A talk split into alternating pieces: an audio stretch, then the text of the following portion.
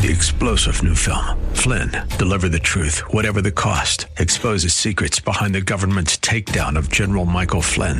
Flynn knew what the intel world had been up to. He ordered the first audit of the use of contractors. This set off alarm bells. He told the truth. He was the most dangerous person for Donald Trump to hire. They had to get rid of Flynn. Flynn, deliver the truth, whatever the cost. Available now. Watch it today. Go to salemnow.com. Salemnow.com. Or Salem Media Group. When it comes to your investments and retirement, in this economy, it's important to be smart. And with the Smart Investor Hour heard right here on AM 1420 The Answer, you'll get both smart and intelligent information you'll need to help with your investing.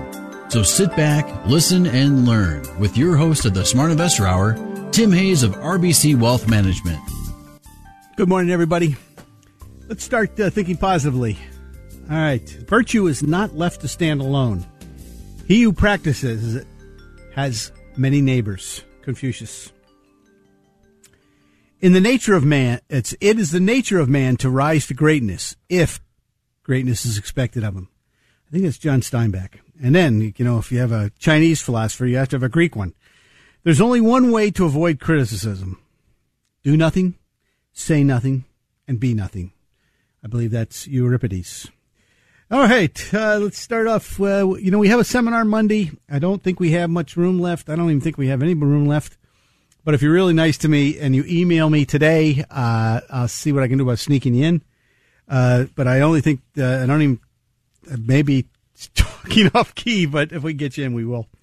the the seminar is going to be. Um, we're going to have Bob Dickey, our head technical an- analyst who has won many awards. I mean, he's uh, you know he used he used to be on CNBC quite a bit with Marc Faber, uh, and Mark Haines. I'm sorry, Marc Faber is a, a big time money manager.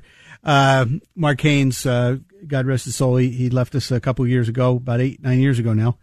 Um, and uh, Mark used to have Bob on quite a bit, and uh, also the folks from Marshfield. And if you're looking to place money, uh, these guys don't lose money very often. I think 2007, I mean, eight, they lost about 15%.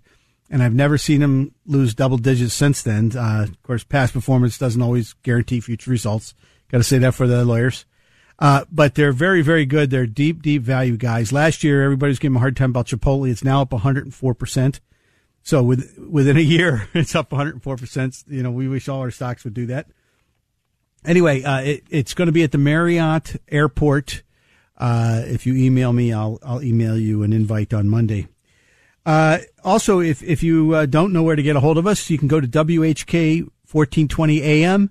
Go to local podcasts. Uh, go down to Tim Hayes. I'm there, and you can go directly to my webpage. And if you if you can't find it there, just go to Google or Bing Tim Hayes Radio, and I show up. Uh, you can always tell it's me because right below my picture says "Remember, buy low, sell high." So if you want to uh, sign up. Uh, it has all sorts of contact me, email me while you're there. Look at some of Bob's work. Uh, the daily technical analysis is there. The market week is there. We also have some stuff about European equities and, and how to protect yourself from a data breach. You know, I've been saying this for about a month now, and uh, this is kind of interesting. Do you have the old insurance or do you have the new kind of life insurance? Well, if you have the old insurance, uh, you all you have is premiums and a death benefit, maybe some cash value if it's, it's if it's a whole life product.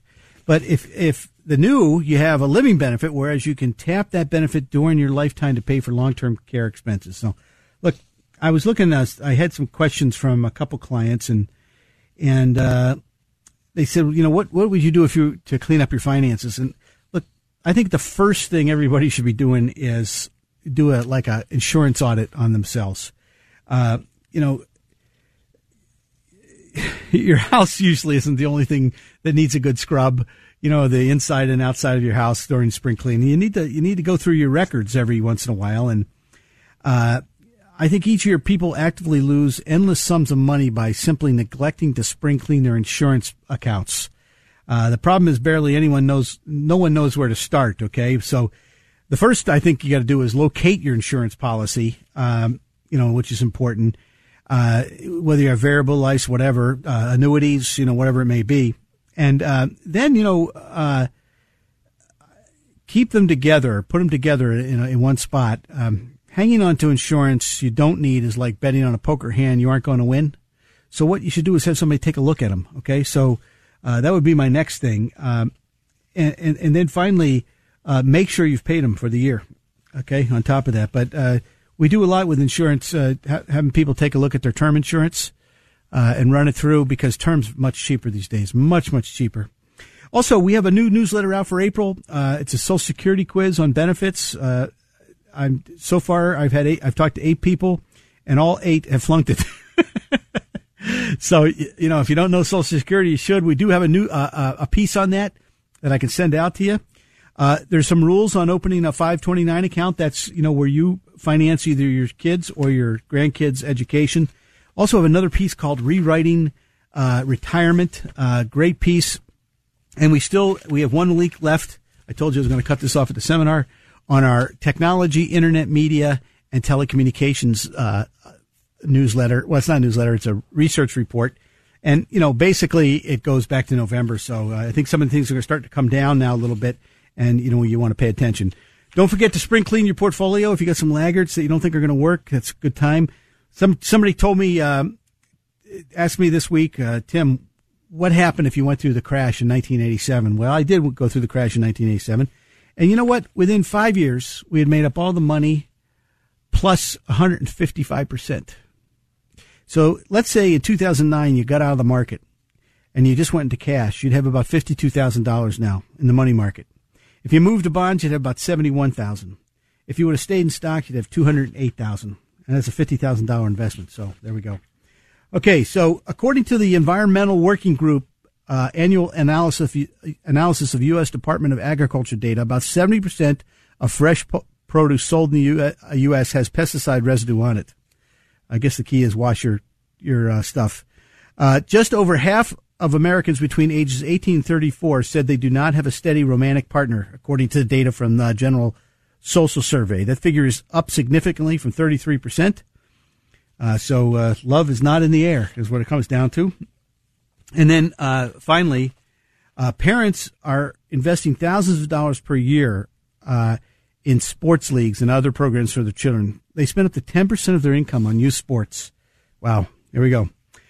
Um, there was a great uh, article about uh, ETFs and uh, indexing that talks about uh, low cost funds may be fixing the wrong problem, the, the data suggests. And there's a lot of myths on Wall Street that, that fund managers can't beat the stock market indexes. Well, when the Federal Reserve is doing what it's doing, what it's doing is, is feeding the uh, growth stocks, okay, and uh, that'll end soon. So you know you want to be careful. But there's some people, uh, Linda Chen and Wei Huang. They're both from St. John's and St. Benedict's, uh, and they did an exhaustive study of this. And they said, you know, look, there's all sorts of volume before earnings, before good earnings. 70% of the time before good earnings, volume increases. That's money management. That is not, that is not the people who are buying index funds or ETFs. And they said that active management has actually outperformed over a long period of time over this, over the stock market in about 65% of the cases. Uh, and it's, it's, it was exceedingly important, by the way, from the year 2000 to 2013 when uh, almost 30% of the active managers outperformed the indexes. By the way, the index had negative returns for six of those years.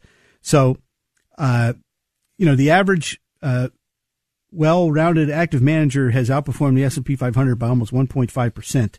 Uh, you know, uh, Marshfield's by three, just so you know. Uh, there we go. Now, someone asked me, uh, you know, Tim, what do you do? How do you invest for rate cuts? Well, I, I think that's a great idea. However, you know, last week I said we wouldn't go below 2.5%, and we did.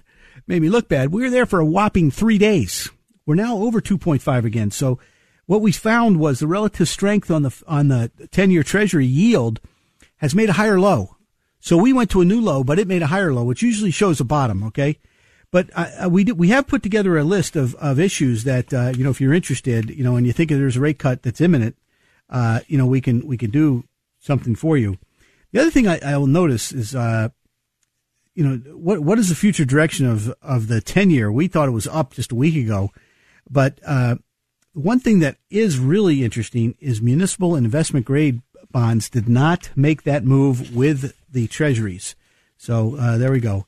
Uh, now we we had an article this week, uh, but we talked about Europe and Credit Suisse thinks the uh, the conditions are bottoming for Europe, uh, which would be great because there's a lot of stocks that are not going anywhere because of uh, of Europe. So let's hope they're right. Also, uh, the legendary gatekeeper of the stock market, whose picks dictate trillions of dollars in ETF holdings, is retiring, and that's Dave Blitzer of S and P 500, uh, of, of Standard Poor's. I'm sorry, he's the guy that says what goes into the S and P 500, what goes out, and and uh, also the the mid cap index and the small cap index. So, David, uh, good luck to you. He, he's he's really a high class, very classy guy, and and you know I, I thought of a great opportunity uh, because I read some statistics, but the healthcare opportunity out there that is probably the biggest in the in the United States is overweight people. Uh, almost 44% of the population is now overweight. It used to be uh, 18% just back in 1976. And uh, more and more people are, there's more and more drug companies, more and more companies that are, are falling into that system. So there you go.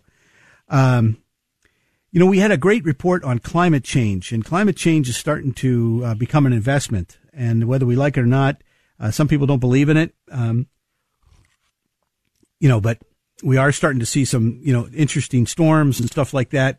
Uh, but there, there are, I, I think it's going to change the way some people invest, especially some of the more active managers.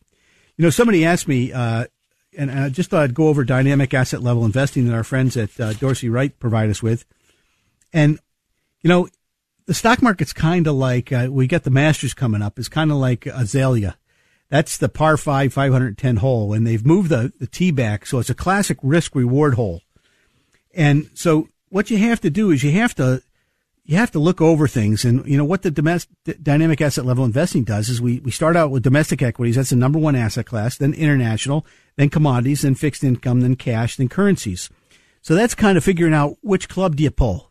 Right now it's domestic equities, right? Okay. And then we look, you know, uh, uh, at some other things like distance to the hole, you know, and right now equal weights better than capitalization weight. Which groups we want to be in, like large cap growth, small cap growth, are the best. Uh, which sectors we want to be in. Technology, healthcare, number one and two. Utilities just uh, surge forward, and industrials.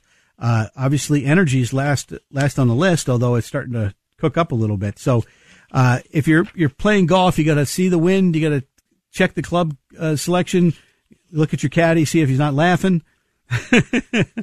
and then the final thing is, you know, cash triggers. Uh, we look at cash triggers, and, and, cash triggers really come down. That's when we want to go more to cash, obviously. Uh, you know, I did notice that uh, if I looked at things this week, uh, convertible bonds and preferreds led the way in fixed income. We've been talking about that for a while.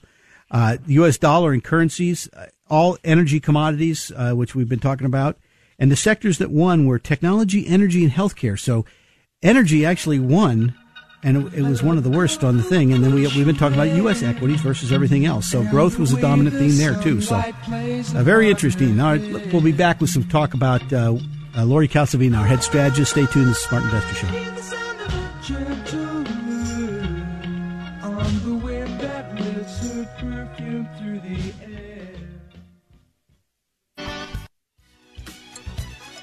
Okay, we're back. You just tuned in to the Smart Investor Show. I'm Tim Hayes, and this week we had Lori Calvasina, who's head of U.S. Equity Strategy. She's uh, she used to be the small cap manager or uh, strategist for another firm, and she's really quite good. And I, I she had some key calls, and I'll just run those uh, by you very very quickly.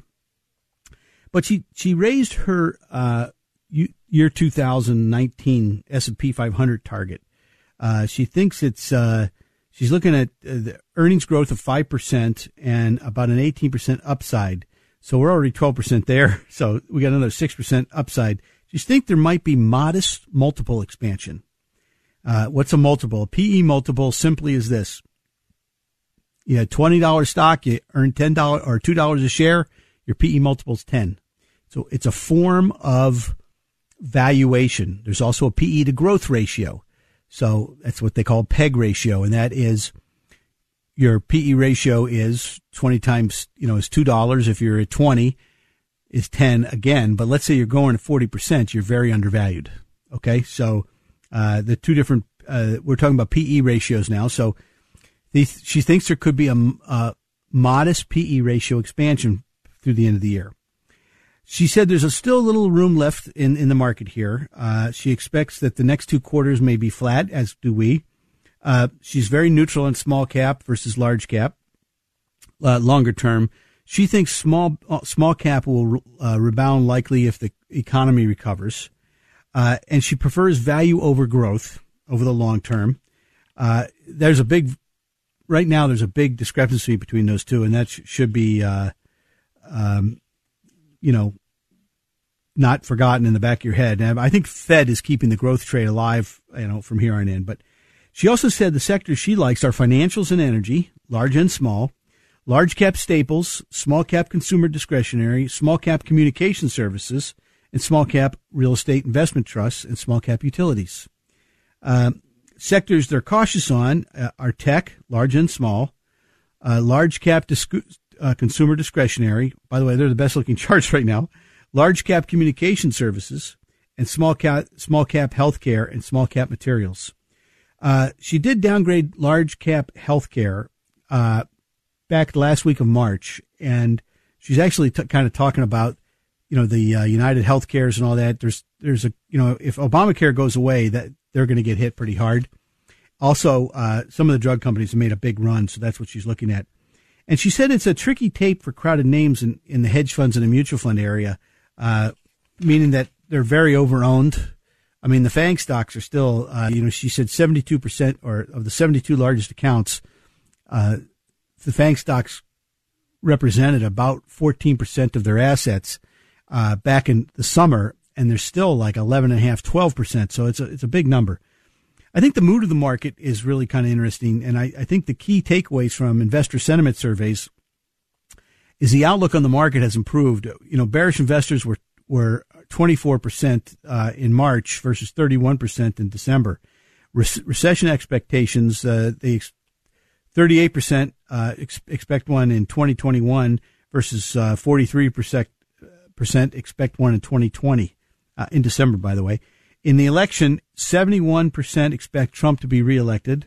Uh, but if Dems get in, you got to worry about healthcare, financials, energy, energy sector. And the top sector buys, as far as she's concerned, are buy energy, quality, and defenses and sell utilities, financials, and high leverage.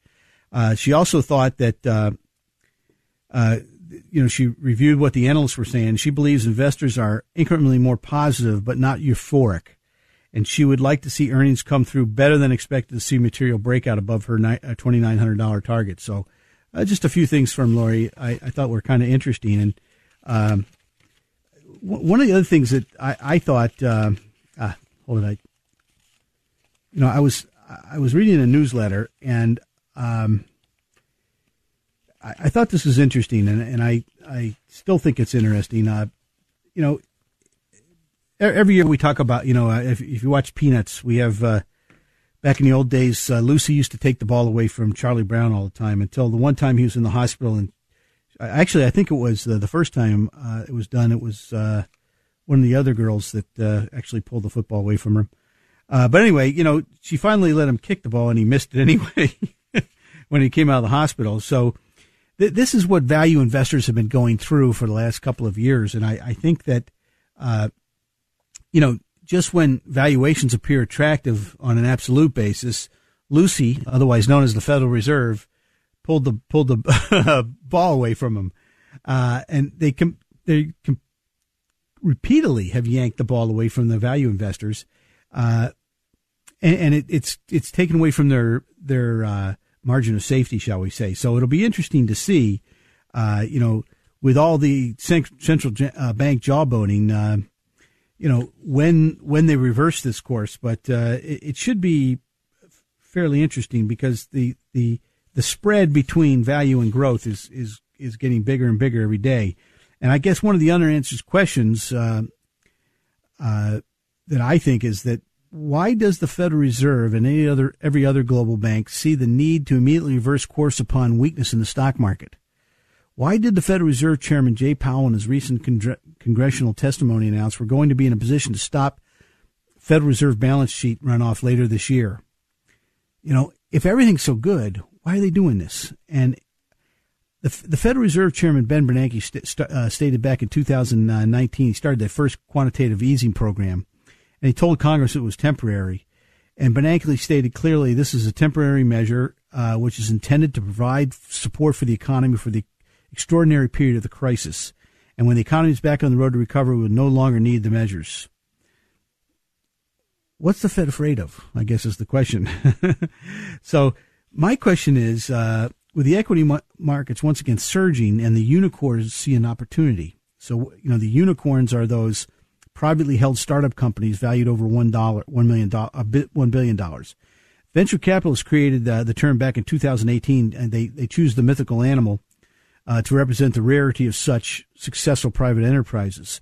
Uh, but has their growth gone away? And I, you know, Lyft uh, came out, came right back. So it'll be interesting to see. But you know, the the question is when does value come back into play? And uh, you know, when you have drawdowns, there's been a huge drawdown in the in value uh, investing in the last couple of years, and that's why the indexes have been beating some of these guys, uh, which hasn't really happened for a long time. So we'll see what happens, but uh, from here, I think you know what what I'm guess I'm suggesting is is that uh, you, you know you want to pay particular attention. Don't everybody said the same thing about uh, growth back in 2000. It was a different year. Not, not, you know, this time is different. It's never different. It's it, you know, for hundred years, value has outperformed growth for 90 of those years. Five of those years have occurred in the last five years. All right, so what comes around goes around. Just remember that. All right. So the, what I see is the cycle backdrop for equity remains bullish. Um, the growth, growth, uh, growth leadership remains intact. I'm sorry. Uh, the cyclicals are starting to emerge. I'm starting to see more and more industrials on my charts. Uh, so I had to continue to look at those on a weekly basis. And the weekly data suggests uh, uh, temporary second quarter pause. So, I mean, I was looking at the, the economic numbers and I, I would suggest but it was fa- it was amazing how fast the 10 year Treasury yield recovered. I thought that was kind of interesting. But the cyclicals, you know, re- reaccelerated following you know, like a four to five week pullback there. And the transports uh, broke their downtrend line, which is a psychological barrier that you know you keep hitting up against until finally you break through. So that that's been going on for about five six months now, and I'm seeing the rails lead the way, and some of the truckers, which is very very good. That's including you know the industrials. I've got a lot of names in the industrial area that looks really good, and the discretionary group is starting to pick up. Uh, so we'll see what happens. Now, it's not it's not the retail. It's not all retail. It's uh, like hotels and things like that. Uh, the bullish recovery is still on track for the the semiconductors and the healthcare ideas. There's a lot of healthcare ideas that are looking pretty good. I am seeing some divergence in the utilities, and I'll talk about in a minute. But I, I you know, I look at that cyclical low, uh, cyclical low at four years, which we talked about last year. Uh, it looks like we hit it. And the other thing is, uh, when we have this quadrant balance uh, uh, oscillator that Rob Sluymer uses over at Fundstrat, uh, it's a momentum thing. And when it gets to 90, it's a very good overbought. And I'll just suggest that. So, uh, what I think is going to happen is we have a thing called the summation index and, and the McClellan summation index, which got to like plus 1200, which is a pretty high level. I think it's going to drift back to zero or lower over the course of the next six, seven months uh, and the market will be flat during that period of time. But uh, you know, the weekly quadrant balance is still overbought. I think it's going to take some time. Same with the Russell, and and so while we finally digest this Russell scenario, it'll be kind of interesting. Now, what's interesting about the Russell is you look at the weekly, it's overbought, and the and the dailies looks like it's starting to turn. So that, that'll be interesting. Growth still looks uh, like it's uh, breaking out, uh, especially in the in the mid cap area. The large caps not so much, and and uh, we're starting to see some short term. Uh, I mean, the small cap stocks start to lag a little bit. So the mid caps where the growth action is, and then we talked about the um, the foreign markets and and you know Bob Dickey talked about this a couple weeks ago where uh, he liked the uh, some of the emerging market uh, things and uh, actually actually uh, you know China went straight up. if it comes straight back down, you know, and, and digest some of those gains a little bit, might be a pretty good time. And you know, just last week I was talking about, you know, uh, two weeks ago, I talked about the, I thought the 10 year yield would be between 2.5 and 2.9% for a while, or 3%, I guess.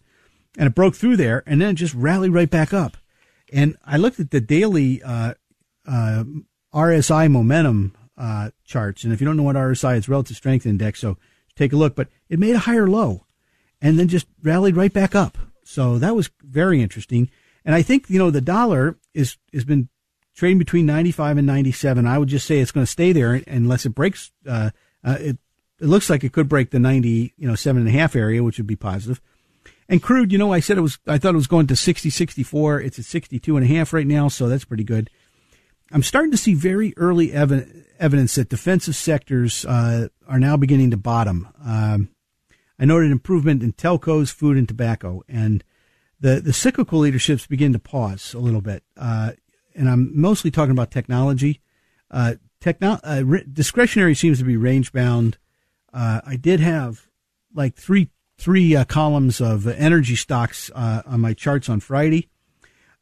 Uh, but I'm I'm starting to see some, you know, the relative performance, like with biotechs picking up, uh, the transports, uh, gold, you know, still has to break that uh, 24 and a half on the GDX and the 1380 on the GLD, and oil service looks like it's starting to big pick up. And the one, the final thing I'll say is is um, the relative performance of utilities starting to peak a little bit. So, hey, stay tuned. We'll be right back with the, uh, the bullish percent.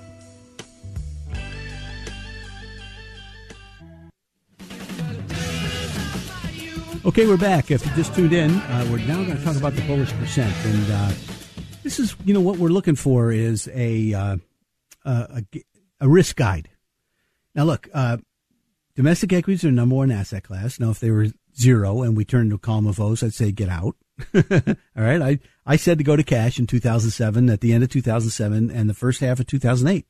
Uh, so there's a lot of things that are dependent, uh, are, this is dependent on. But right now, domestic equities are the number one asset class. So just remember that. But remember, we were very close to uh, turning down last week and we, we actually turned up a percentage point to 52. Uh, we had turned down at 50, but we're not there yet.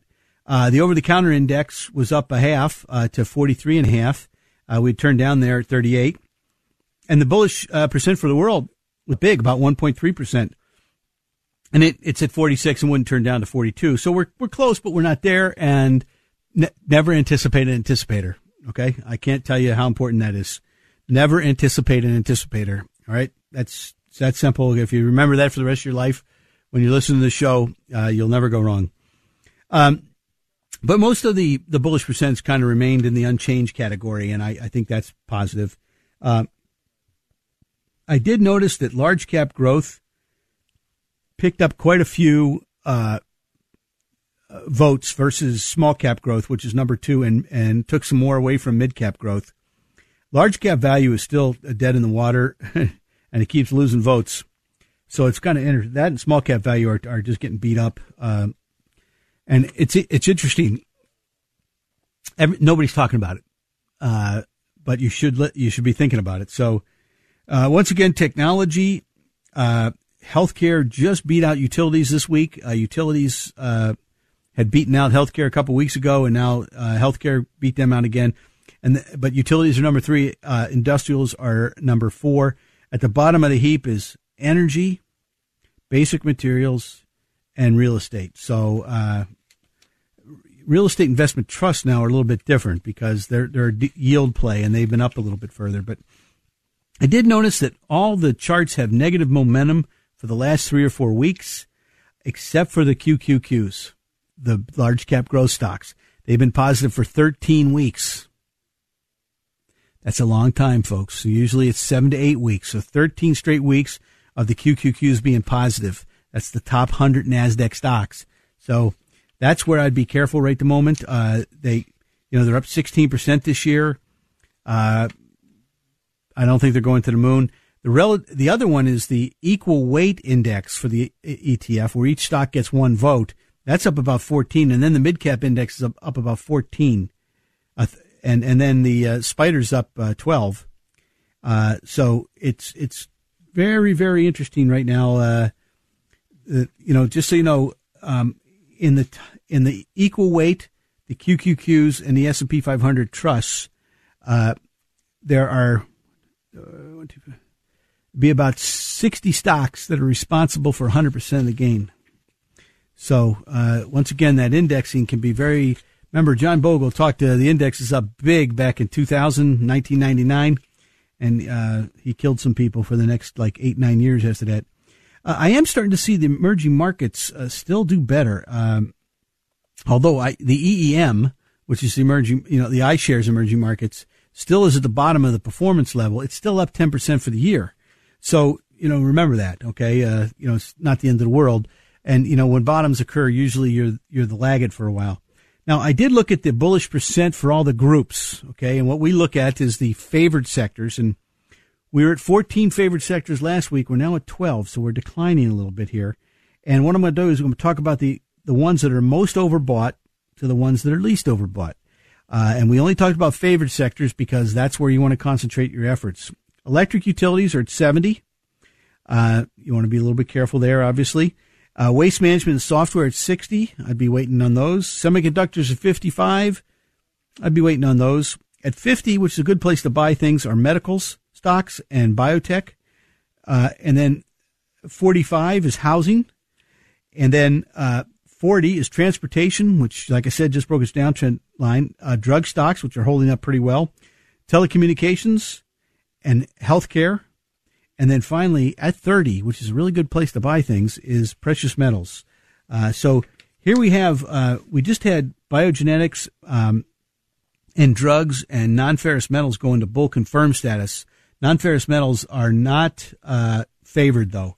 So we, we, had three or four, you know, that are turning up, uh, not as, not the way you absolutely want them to, obviously, but uh, now insurance stocks took a hit, and don't know why this week, but uh, they just went to average, and so did gas utilities. Remember, both of those were favored last week. They're the two sectors that went down. Wall Street went to unfavored. Uh, so once again, the, the, the, a lot of the uh, financials are just not going anywhere. We're we're very positive on them. So I, I don't know what that's all about. Um, I did look at uh, well, I should I should say our friends at Dorsey Wright looked at uh, the developed countries, and you know if you look at some of the ETFs out there they're up about 10%. Um, so it, eh, what they're doing is they're gaining um, some momentum, okay? And if you look, uh, a lot of these groups are overweight some of the technologies and they're underweight the financials right at the moment. So uh, that may be the, the dominant thing. But uh, some of these are more, uh, these are uh, uh, groups that are judged by, or, or they, they are they, they buy the stocks based on relative strength. Okay. So that's interesting.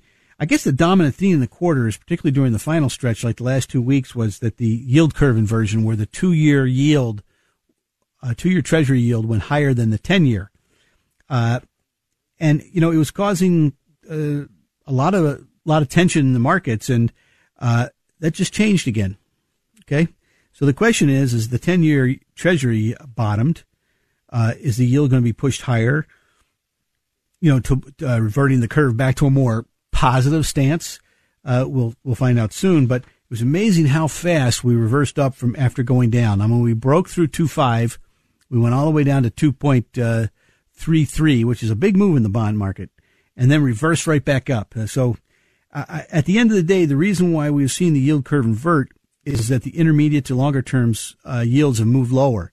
I think that's due to the fact that Germany, uh, you know, they had terrible economic numbers and they went from 0.35% yield to zero in like two days.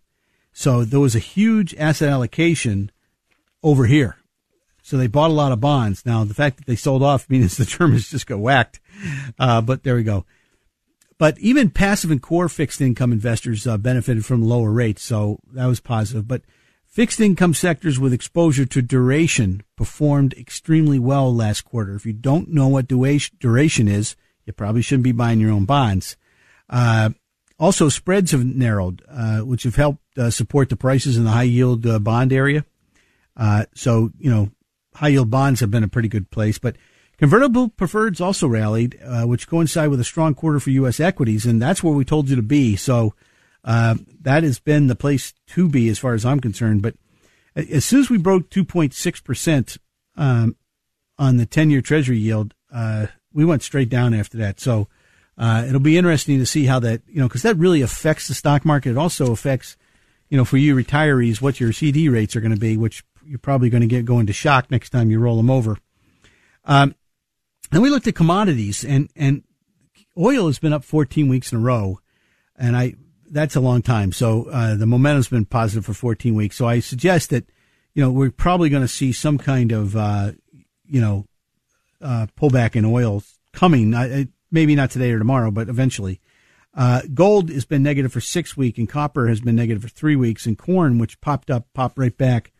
Um, so, but the quarter was dominated by a really incredibly strong rally in the oil complex, and it it included heating oil, gasoline, crude oil, the whole kit and caboodle. So, uh, the strong oil complex performance has been the primary driver behind the strong performance we've seen in the ETFs in that area. So another key highlight was the performance of the industrial industrial corner of the metals because copper and palladium went nuts until the last week, and both of them got beat up a little bit. So uh, that's what I'm saying. You know, if everything's so great, why is the Fed suddenly on hold?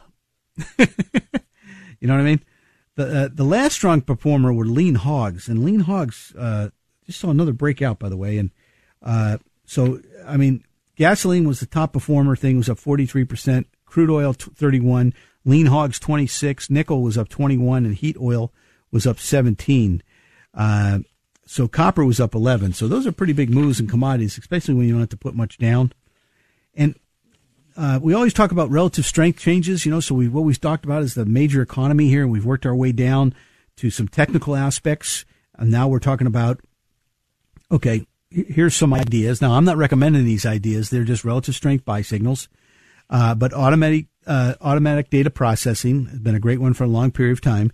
ChemoCentryx, which is in the biotech uh, area.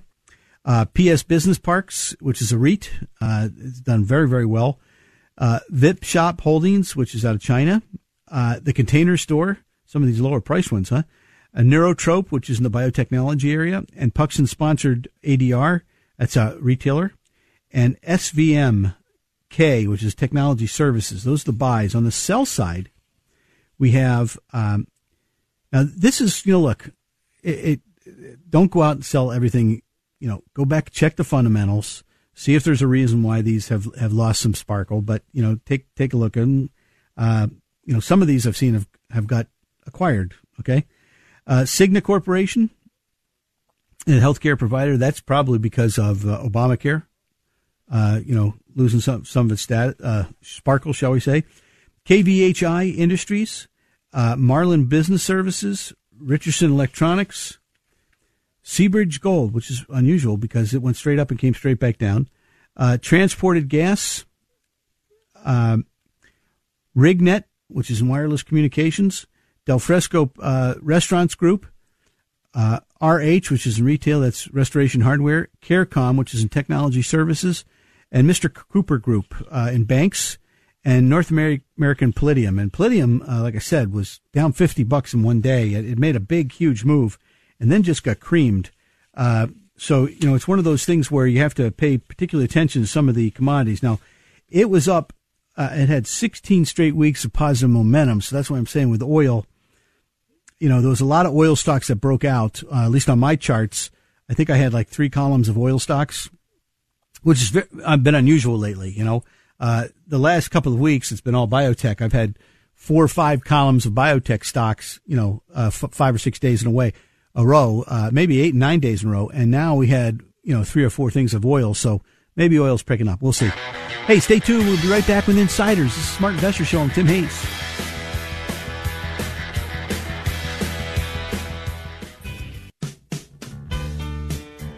Okay, we're back. If you just tuned in, this is Smart Investor Show. I'm Tim Hayes.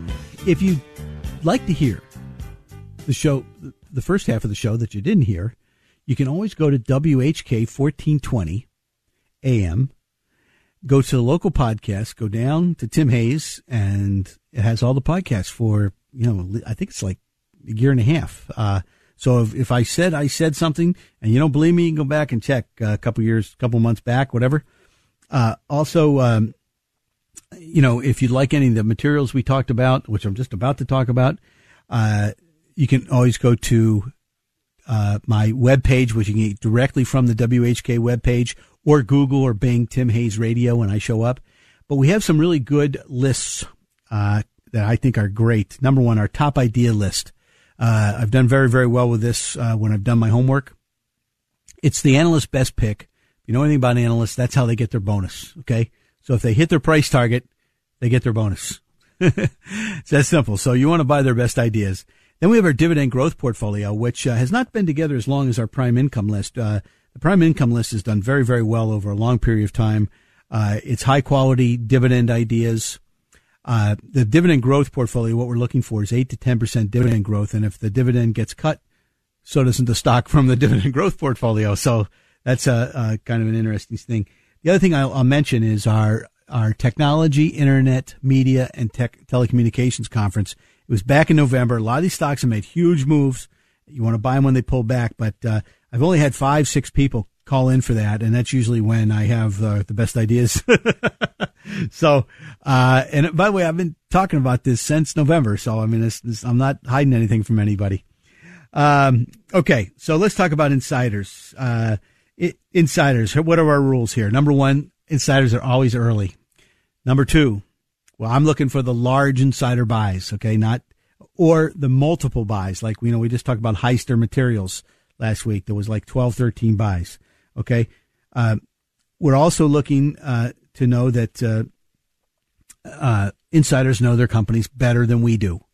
Uh, then you have to do your own homework from there. Okay.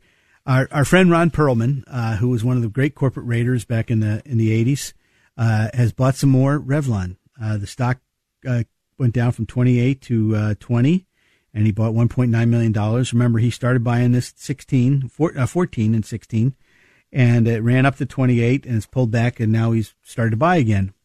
And here's uh, Selecta Biosciences. The CEO bought $6 million worth of stock after the stock dropped from 12 down to 2. I don't know what the reason, uh, the, the reasoning behind that, but uh, you like to see uh, these guys buy stocks when they're down. Now, uh, Walgreens, which just got absolutely slaughtered this week, uh, you know, it was trading in the 60s, uh, is now trading at 54 the CEO came out and bought nine hundred ninety six thousand uh, dollars worth, uh, which really is kind of chump change to what he owns. But it's good to see that he's buying at least a little bit of it. Uh, you know, leave it at that. Uh, Symantec, you know, we talked about Starboard Value had bought uh, 13 million shares of this just th- three weeks ago, I guess it was, and they now own about five or six percent of it. Well, the CEO, uh, uh, Greg Clark, he exercised okay, 175,000 shares, but he kept uh, 93,000 of it, uh, which is a good sign. And uh, that's about uh, 1.8 million. But what I like is he already owns 3.2 million shares, 3.26 million shares. So, uh, you know, you love seeing that. The CFO bought 22,000 shares and he already owns 570,000 shares. Three VPs bought seven to uh, between 7,500 and 19,000 shares, and they all own over 150. You love to see when insiders buy when they already own a ton of it. You love it, especially when Starboard Value. Uh, you know, look, I've given you three Starboard Value stocks. Marvell at 10 bucks. I, you know, I still have some at 21. Uh, I've sold some at 20, 27. Some people sold some uh, earlier than that. They took a trade at 15. Uh, also, uh, uh, TriQuint Semiconductor way back when. You know, we talked about it at five. Uh, the insiders bought at seven. Starboard bought bingo. And then uh, we just had a recent Nvidia just bought someone who Starboard had a big position in, which I didn't talk about in the show. I just bought for my clients. I don't tell you guys everything. Uh, and then uh, Eviva Partners, Eviva Holdings bought forty nine point nine million dollars worth at a new high. So the parent company bought $50 million worth of stock at a new high. And then uh, Kandi Technologies, which is in the uh, uh, self driving car business, uh, had a huge breakout uh, from $5 up to 10 uh, not no, I'm nine and a quarter. I'm sorry, and it's just it faded back on uh, you know nothing, no volume actually, and then the the CEO bought another seven eighty five thousand dollars. You may recall he bought a couple million dollars worth when the stock was five. Um, also, uh, Golden Harbor uh, Limited Beneficial bought uh, Inseego Corp. INSG is a symbol, and they bought uh, another 31, uh, 3.166 million shares at $2.50. Uh, they already own 21.9. I would suggest they like the company. Uh, and here's one that's interesting. At a new high, at a new high, the CEO of Costco bought another nine, uh, $730,000 worth of stock, which I thought was interesting. Also, a couple other things is um, Equitrans Midstream uh, there was four buyers of $5.5 million. Pure Storage. I own a little bit of this company uh, at a lower, much lower level, by the way. Uh, there was one buyer of $3.1 million worth. And also uh, Linde Corp. It was one buyer of 1 million shares. That popped like a, I'm up like, like 10 bucks uh, last week. So we'll see. I did notice that uh, we had German American Bancorp, which we talked about a couple. We had a couple more buyers uh, we had four more buyers to the tune of three hundred seventy-five thousand dollars worth. Remember, there was six or seven buyers uh, to the tune of about four hundred fifty uh, the week before. So, all right. So where where are we? What what's going on here, Tim? Uh, so here's you know Bob Dickey had an interesting piece the other day. He said he said there was leading strong uptrends and they were technologies and utilities. Mostly bullish trends were healthcare and communication services Improving bullish trends were basic materials, gold, pharmaceuticals, emerging markets, China, home builders, and biotech. Neutral trends, consumer staples. Toppy trends were transports, aerospace, and energy. And banks and retailers and commodities and autos were weak trends. Autos are really, really weak trends. But, you know, look, uh, one of the things uh, the military did back in the in the uh, World War II was they they took all the planes that came, that landed and they looked at where their weaknesses were, where they were getting shot the most, and they they what they did was they put extra uh, uh, defenses in those areas, uh, and they still got shot down. So what they didn't do was the shot was the planes that got shot down, they couldn't retrieve. Okay, so they didn't know exactly really what happened to the ones that got shot down. So the ones that made it back, they helped those, but they still had the same amount of planes getting shot down. So what I'm trying to tell you is that when you're doing your homework on your stocks, if you don't look at the ones that get shot down, you're in trouble. All right, a couple other things I've seen, and I think these are interesting. Uh, I looked at the uh, the stocks and financial conditions uh, that Goldman Sachs puts out, and then I looked at the in, the S and P 500 index, and my gosh, they are moving in tandem. And they, you know, they split apart in 2008, uh, pretty wide margin, and then they have been following each other directly uh, for some time now. And uh, so it'll be interesting to see if that continues. But uh, look, the, the Fed puts out a national financial conditions index. It's called the NFCI.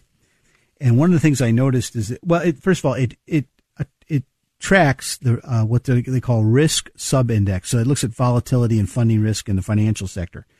A credit subindex, which looks at the credit conditions, and then a leverage uh, subindex, which looks at debt and equity measures. And um, I tell you, you know, if it's above zero, it's you're in great shape, and you'll find that the, during the the financial crises and recessions, this thing goes way up to three, four. Uh, this week it hit negative 0.85, which is a very, very positive, uh, you know, scenario. So it's the lowest rating since February of 1974, long before the quantitative easing started. So how about that, huh? And then, you know, we look at the Dow Jones, we're very close to a new high, but we were very close to a new high back in February of, of 2018 too. Uh, so could this be a triple top or could it be you know a breakout? And that's that's the million dollar questions. And if I you know I've had a lot of questions uh, from about energy stocks, and the energy stocks are an example of an area that continues to underperform the market, and they could do so for some period, you know, for a long intermediate term. But who knows? I still think the dividend stocks look great, and I would uh, be sticking with those to, to, to, at the best I possibly could. Um, prime income list is doing better than the dividend growth list at this point, just so you all know.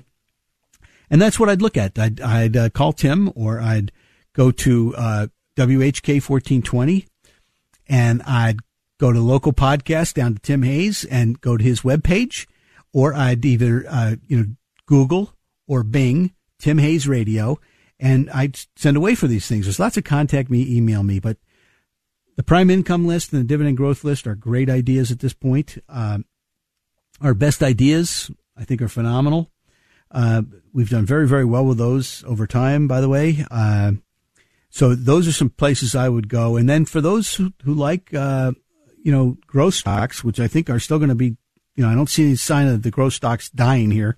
Um, the telecommunications, internet, media, and uh, technology uh, newsletter. It's not a newsletter. It's a, it's a research report, and I'm just giving sending day two out by the way, because that's where all the, the good names were that I saw, and it's it's from our conference back in November. Uh, it's a great piece. There's been some absolute home runs in there. Uh, some of them are starting to correct now, which is you know why I'm talking about it still, uh, because if they correct it, you know you got a better chance to buy them, uh, and that's what you're looking for. You're looking for them uh, there. Look, we, we do have a seminar on Monday. It's at the um, the Marriott Airport, and it is six to eight o'clock. And uh, I, I, I think a couple people uh, uh, said no on Friday. Uh, I don't know. I wasn't around all day Friday, so uh, if you'd like to, you know, come, uh, you know, you got to email me today. That's this is Saturday, so email me today, and let me know, and you can you can find all that information on my webpage. it does have a piece about the seminar uh, but you got to do it today. Uh, but if, if I get like 10 or 12 of them, then I'm going to have to, uh, you know, pull back a little bit. But in the meantime, you still have 24 hours. It's the weekend. It's supposed to be 70 Sunday. Have a great weekend. This is Tim Hayes from the Smart Investor Show. Remember, buy low and sell high. Thanks for listening to the Smart Investor Hour. To reach Tim during the week, call him toll free 888 223 7742. That's 888 223 7742 or visit his website rbcwmfa.com slash Tim Hayes. That's all one word in the address bar, rbcwfma.com slash Tim Hayes. Please join us again next Saturday for the Smart Investor Hour to hear more smart investing from Tim Hayes of RBC Wealth Management. Three star general Michael J. Flynn, head of the Pentagon Intelligence Agency, knew all the government's dirty secrets. He was one of the most respected generals in the military. Flynn knew what the intel world had been up to, he understood its funding. He ordered the first audit of the use of contractors. This set off alarm bells.